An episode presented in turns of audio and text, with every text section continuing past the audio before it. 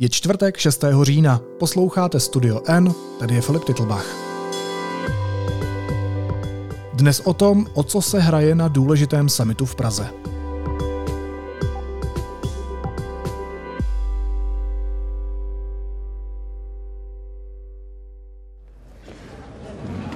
Je to hlavně důležité pro Českou republiku, to, že se všichni evropští lídři setkávají a poprvé v tomto formátu, tady v Praze, to si myslím, že je velká čest. Česko zažívá největší diplomatickou událost za poslední dekádu. Na Pražském hradě začal velký summit, kterého se účastní evropští lídři. Jaká témata otevřou? A kdo se tam s kým setká? Přímo z hradu se hlásí reportér Deníku N Michal Tomeš. Michale, vítej, ahoj. Ahoj Filipe.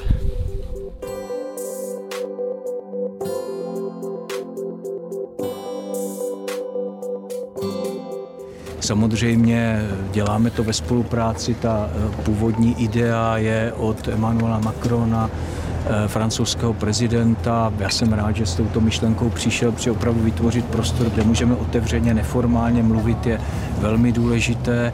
A děkuji za spolupráci všem dalším, kteří se na tom podíleli. Už jsi měl možnost někoho potkat? Už jsem měl možnost potkat spoustu lidí, kromě několika stovek novinářů a tedy i několika mých známých, jsem mohl vidět i řadu politiků, tedy většinu těch hostů, kteří dorazili včera nebo dnes do Prahy na Pražský hrad. Teď se akorát ozývá katedrála svatého Víta, takže to je autentický zážitek pro vás. Nicméně před chvílí právě skončily takzvané doorstepy, tedy situace, kdy ti státníci přijíždějí na nádvoří. Premiér Petr Fiala je vítal a oni, někteří to udělali, někteří neudělali, hovořili s médii, takže kolem mě vlastně prošli všichni ty státníci. Szanowni Państwo, najważniejszą sprawą dzisiaj dla Unii Europejskiej są ceny energii, ceny gazu i domagamy się... A kdo všechno by na summitu měl být během toho dneška? Kdo přijel a kdo ještě přijede? Teď už v této chvíli...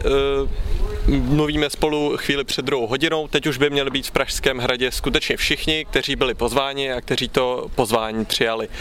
Jedná se o 44 lídrů jednotlivých zemí a jsou to lídři zemí Evropské unie, tedy té 27, a zároveň to jsou lídři dalších evropských zemí. Prezidenti, prezidentky, premiérky, premiéři. Vlastně to setkání, které dneska probíhá, tak probíhá na úplně novém formátu takzvaného Evropského politického společenství. Není to tedy ta 27, to klasické jednání zemí Evropské unie, ale jsou to skutečně jako všechny státy, které geograficky spadají do Evropy. Ačkoliv i o té geografii se můžeme trochu bavit, jestli tam patří Kypr, Gruzie, Arménie nebo Azerbajdžán, ale zrovna všechny tyto 4 země mají i zde svého zástupce. No a to, co se děje na Pražském hradě, tak to je jako jedna akce, nebo se děje víc akcí, víc summitů najednou? Jak je to vlastně rozdělené? Celá ta akce se nazývá Pražský summit, což je takový všeobjímající název, ale dnes ve čtvrtek probíhá právě to setkání Evropského politického společenství, což byl nápad francouzského prezidenta Emmanuela Macrona, že v tomto formátu by se ty země měly sejít, a vlastně to vyšlo tak hezky, že se to koná za českého předsednictví tady v Praze. Zítra budou ta jednání pokračovat, ale oficiálně se jich bude účastnit jenom právě těch 27 lídrů států Evropské unie a bude to takzvaná neformální Evropská rada. A teď bych možná doplnil, že i to dnešní setkání je koncipované jako neformální, takže od něj se neočekávají nějaké oficiální výstupy, podepisování nějakých memorand, nějakých společných dokumentů, které by byly závazné, ale jak vlastně avizuje premiér Petr Fiala i celý jeho kabinet, to setkání je především neformální, o tom, aby se ty lídři potkali, poznali, prohodili pár slov a třeba si vyměnili ty telefonní čísla. No a má ten summit nějaké hlavní téma, okolo kterého se třeba ty rozhovory, ať už neformální, anebo třeba kuloární, budou točit? Jak jsem říkal, já jsem akorát přišel teďka z těch doorstepů, takže jsem slyšel mnoho těch státníků. Ta témata nejsou překvapivá. Samozřejmě naprosto logicky je to ruská agrese na Ukrajině, což je také důvod, proč nebylo pozváno Rusko a také Bělorusko. Takže zde není Vladimír Putin, ani nikdo z Běloruska, ani nikdo z Ruska. Dalším tématem je inflace, rostoucí ceny energií a vlastně to všechno, co řeší tyto státy společně, nehledě na to, jestli jsou v Evropské unii nebo nejsou, tohle nějakým způsobem dopadá úplně na všechny. Takže logicky ta témata jsou předem daná, ale očekává se, že se tady bude mluvit asi i o spoustě dalších věcí. Když jsi zmiňoval tu Ukrajinu na prvním místě, tak ty jsi zároveň říkal, že by se nic konkrétního nemělo řešit nebo rozseknout. Takže chápu to správně, že spíš než o závěry toho summitu jde o nějaký vzkaz Putinovi? Nevím, jestli přímo vzkaz Putinovi, ale je tady samozřejmě i zástupce Ukrajiny, je tady premiér Denys Šmyhal, který přiletěl dnes velmi brzy ráno. Zároveň je tady třeba prezident Srbska Vučić, který není úplně kritický dlouhodobě k Rusku, takže ani tam se úplně nedá očekávat, že by tam došlo k nějakému naprosto jasnému signálu. Ale tím, že ty země prostě většinově mají určitý postoj k tomu Rusku, řekněme nějaký opatrný a od začátku té agrese letos na jaře skutečně jako s tím Ruskem se z těch zemí jako drtivá většina státníků nepřátelí, tak můžeme očekávat ta vyjádření jednotlivých premiérů v tom smyslu, že si třeba potvrdili ty jednotlivé pozice, což i v této situaci je prostě cenné. Když jsi zmiňoval, že premiér Fiala přivítal mezi všemi těmi lídry i ukrajinského premiéra, tak ve vší úctě, proč tam premiér a není tam prezident Volodymyr Zelenský? Protože pokud se nepletu, je tam i spousta prezidentů. Přesně tak. Kdyby nebyla válka na Ukrajině, tak by s největší pravděpodobností přijel sám Volodymyr Zelenskyj, ale ten vlastně od začátku války, od toho 24. února letošního roku, tak Ukrajinu neopustil. Na těchto zasedáních ho tedy zastupuje Denys Šmyhal, nicméně sám Volodymyr Zelenskyj by se měl také připojit na to jednání formou telehovoru, telemostu, takže i takhle se aspoň očekává ta účast prezidenta Zelenského. A je tam i nějaké očekávání o obsahu toho, co by chtěl těm lídrům říct, nebo je to věc, kterou zkrátka ještě novináři nevědí a budeme si muset počkat? Vlastně na to všechno, co bude zaznívat především pak na těch užších jednáních, na to si budeme muset počkat, co konkrétně tam zazní, protože tím, že to je neformální summit, tak ti státníci na spoustě těch jednáních budou vystupovat vlastně sami za sebe. Tady na tom jednání proběhnou celkem 3 platformy, kde se sejdou. To první, to je plenární zasedání, kde tedy bude ten státník a bude kolem sebe mít i větší tým, tam vlastně proběhnou i nějaké proslovy státníků. Dále se budou bavit ti státníci na takzvaných kulatých stolech. Ty kulaté stoly budou 4 a budou mít 2 témata, mír a bezpečnost, a druhé téma bude energetika, klima a současná ekonomická situace. A ty stoly, jelikož budou 4, tak 2 budou řešit tu bezpečnost a 2 budou řešit tu současnou ekonomickou situaci. No a tím posledním zasedáním bude večeře, ale nebude to nějaká neformální večeře, ale skutečně pracovní večeře, a tam jdou ty státníci sami za sebe, nebudou tam mít s sebou vůbec nikoho, takže tam pravděpodobně nepředstoupí s nějakým papírem, s nějakým projevem, ale skutečně to jednání se bude dynamicky vyvíjet podle toho, i jak ti prezidenti, prezidentky, státníci na sebe budou reagovat.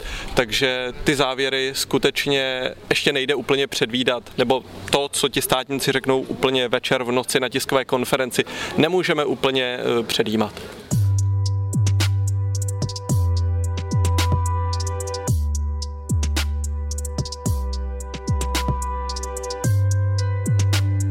Vzhledem k tomu, že celá ta akce je na Pražském hradě a vzhledem k tomu, že právě teď stojíš pod okny prezidenta Miloše Zemana, tak by mě zajímalo, jestli prezident Miloš Zeman vystoupí a jakou on vlastně hraje roli v celém tom summitu. My jsme tady teďka za Deník N, je nás tady 5 a kolegové Honza Tvrdoň a Markéta Boubínová tohle zkoumali v průběhu dopoledne a ptali se svých zdrojů, co vlastně Miloš Zeman přednese, jestli se bude nějak účastnit.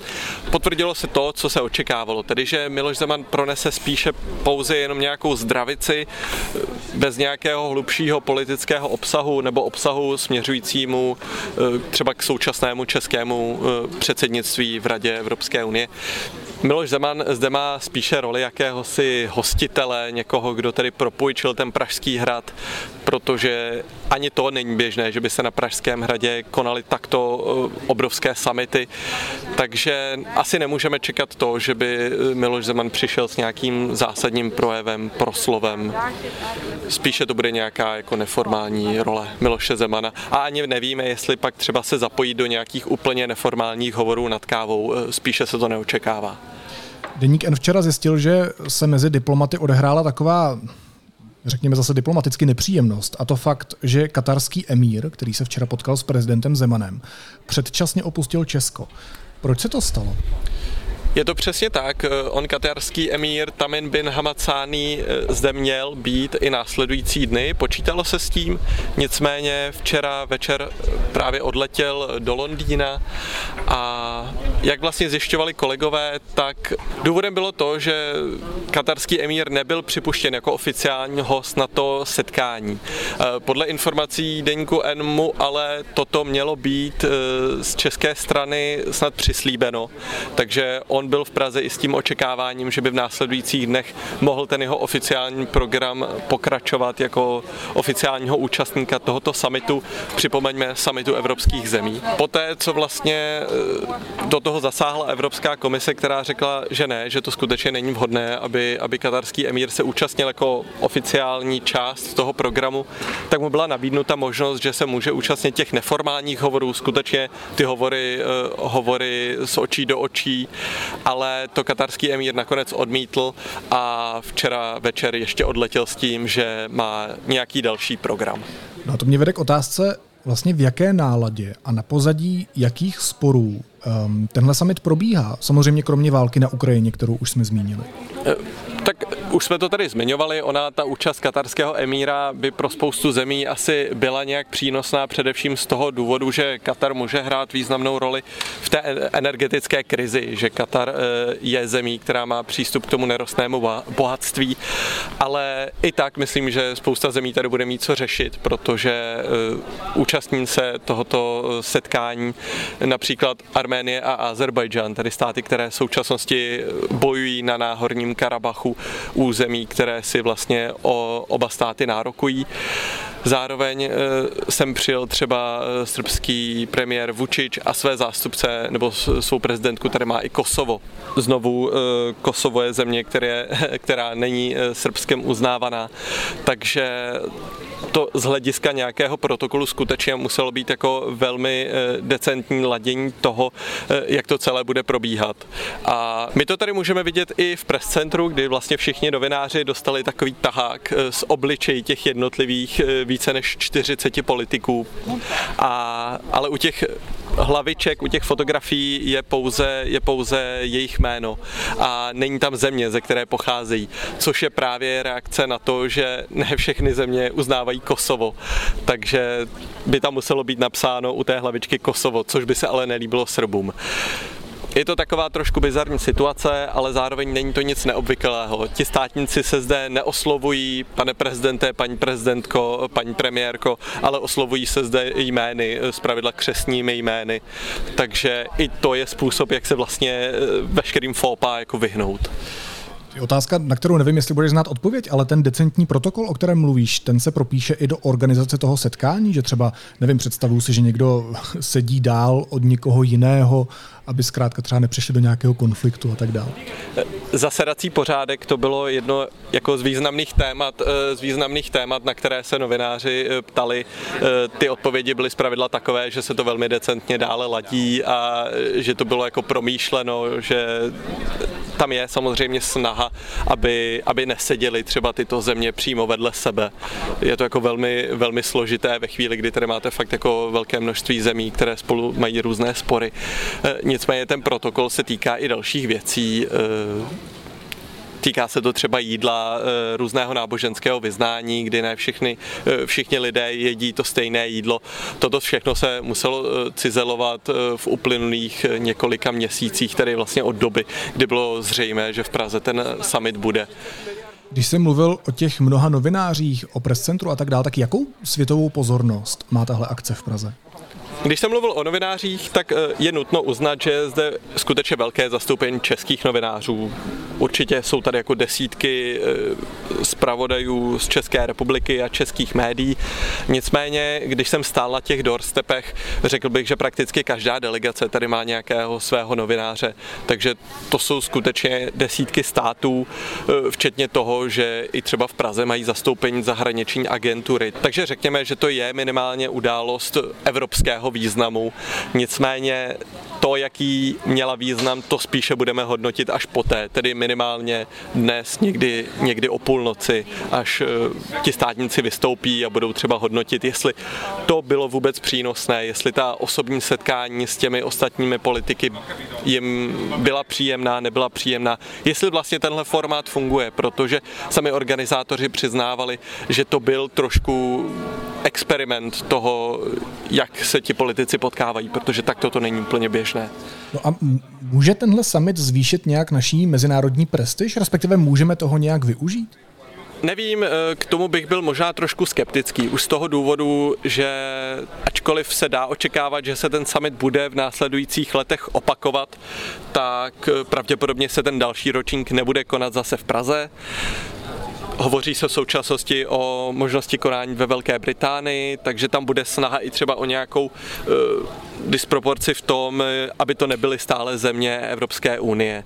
Samozřejmě, pokud se to povede, a to se můžeme bavit především o tom zítřejším jednání, které se bude týkat energetiky a plynu, tak pokud se to povede, tak to bude další plusový bod do toho českého předsednictví, které je nyní v současnosti v polovině a zatím probíhá bez nějakých závažnějších skandálů. Ale zároveň ani není moc vidět, nebo je? To záleží a asi to záleží i na těch konkrétních ministrech, kteří musí řešit ty jednotlivé agendy. Samozřejmě tím tématem číslo 1 českého předsednictví v současnosti je ta dříve zmíněná energetika a současná energetická krize a válka na Ukrajině. Nicméně zahraniční politiku to české předsednictví neřeší, takže především se bavíme o té energetice, kde se Česku minimálně daří vyvolávat tu debatu právě tím, že organizuje ty neformální rady, snaží se nastavovat ta témata, která jsou i pro Česko nesmírně důležitá, protože Česko je jednou z nejvíce zasažených zemí energetickou krizí.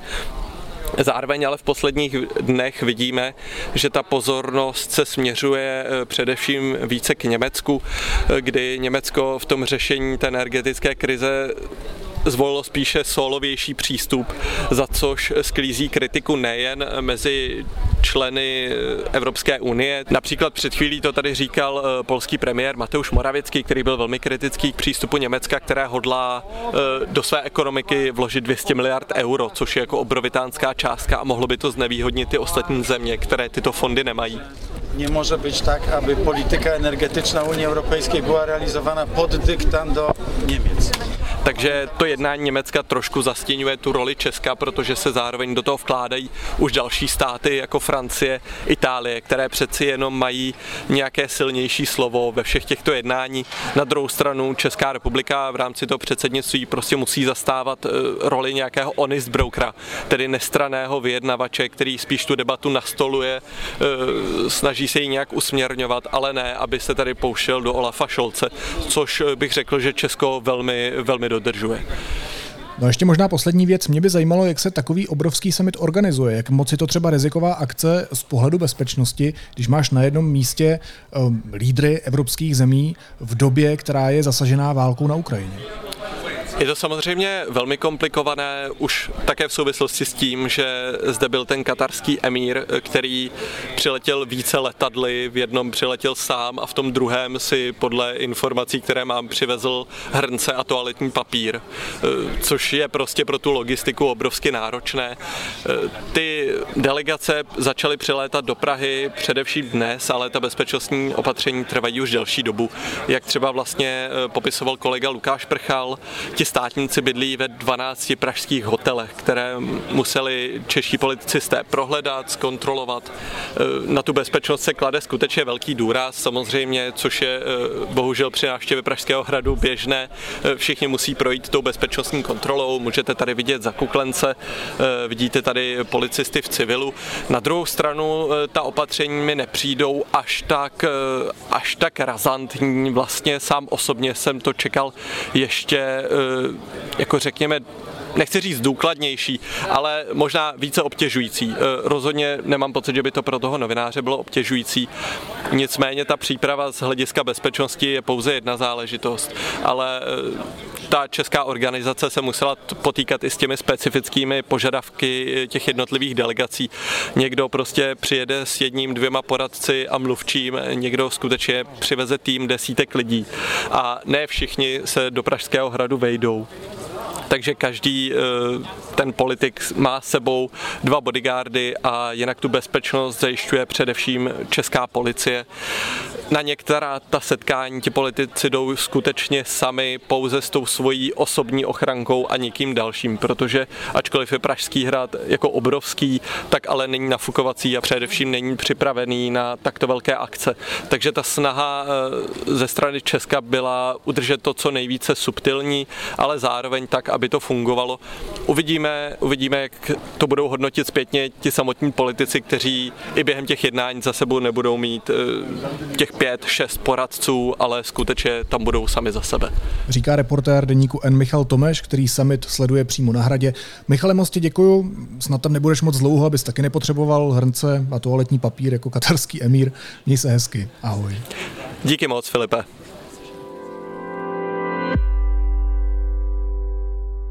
Následuje krátká reklamní pauza. Za 10 sekund jsme zpátky. Sponzorem podcastu je NutriDrink Compact.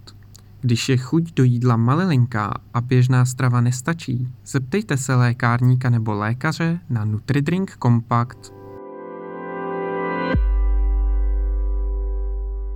A teď už jsou na řadě zprávy, které by vás dneska neměly minout. Vrchní státní zastupitelství v Olomouci zahájilo v souvislosti s úterní razí policie v Brně trestní stíhání 8 lidí pro účast na organizované zločinecké skupině, přijetí úplatků ve prospěch skupiny a pro zneužití pravomoci úřední osoby. Kriminalisté podali návrh na obžalobu psychiatra a spisovatele Jana Cimického ze znásilnění a vydírání pacientek. Lékař se jich podle nich dopustil ve 28 případech. Evropský parlament v novém usnesení volá po zvláštním mezinárodním tribunálu, který by soudil Vladimíra Putina a další Rusy za zločiny agrese proti Ukrajině.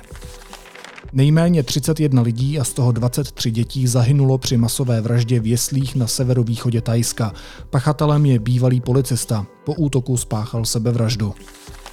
A moskevský soud požaduje po TikToku 3 miliony rublů za to, že na něm jsou queer lidé. Čínská sociální síť se podle ruského soudu, na který se obrátil cenzurní úřad, provinila tím, že neodstraňovala příspěvky, které souvisí s LGBTQ lidmi.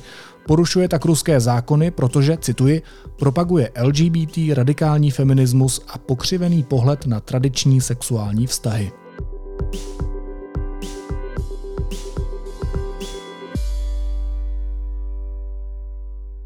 A na závěr ještě jízlivá poznámka. Organizátorská dvojice velkých protivládních demonstrací na Václaváku se rozhádala o peníze, které jí posílají lidé. Můžeš prosím tě převést všechny peníze z transparentního účtu tvýho na transparentní účet Bojany? Ne, to nemůžu udělat. Kontrolu nad nimi má Jiří Havel. Ladislav Vrabel zveřejnil nahrávku, na níž ho žádá, aby mu je přeposlal, což Havel odmítl a my jsme tak svědky parádní reality show. No ale my máme dohodu, že ty peníze převedeš tam, kam ti řeknu. Prostě ty peníze si nemůžeš nechat. Ty si porušil mnoho dohod, Láďo. Jak mimochodem Deník N zjistil, ve veřejně dohledatelných tocích mezi jednotlivými transparentními účty nejsou vidět všechny peníze, které dárci poslali. Kde pak asi zůstali? A za co žije Ladislav Vrabel, který je v insolvenci oficiálně bez příjmů a jeho žena dostává podporu od úřadu práce? Samé otázky. Jirko, ty peníze si nemůžeš nechat, to nejsou tvoje peníze, to jsou peníze, které lidi poslali na organizaci demonstrací a ty demonstrace Ty demonstrace organizuje Láďa Vrábel, ne Jirka Havel. Pánové věřili, že dokážou sjednotit celou protivládní scénu a svrhnout vládu. Nakonec svrhli tak maximálně sebe. Naslyšenou zítra.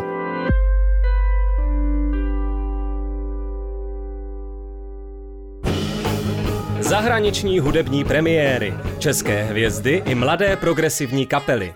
Světová premiéra skladby Songs legendárního skladatele Michaela Mantlera. 28. ročník Mezinárodního hudebního festivalu Jazz Goes to Town. Jazz jde městem. Od 11. do 15. října v Hradci Králové. www.jgtt.cz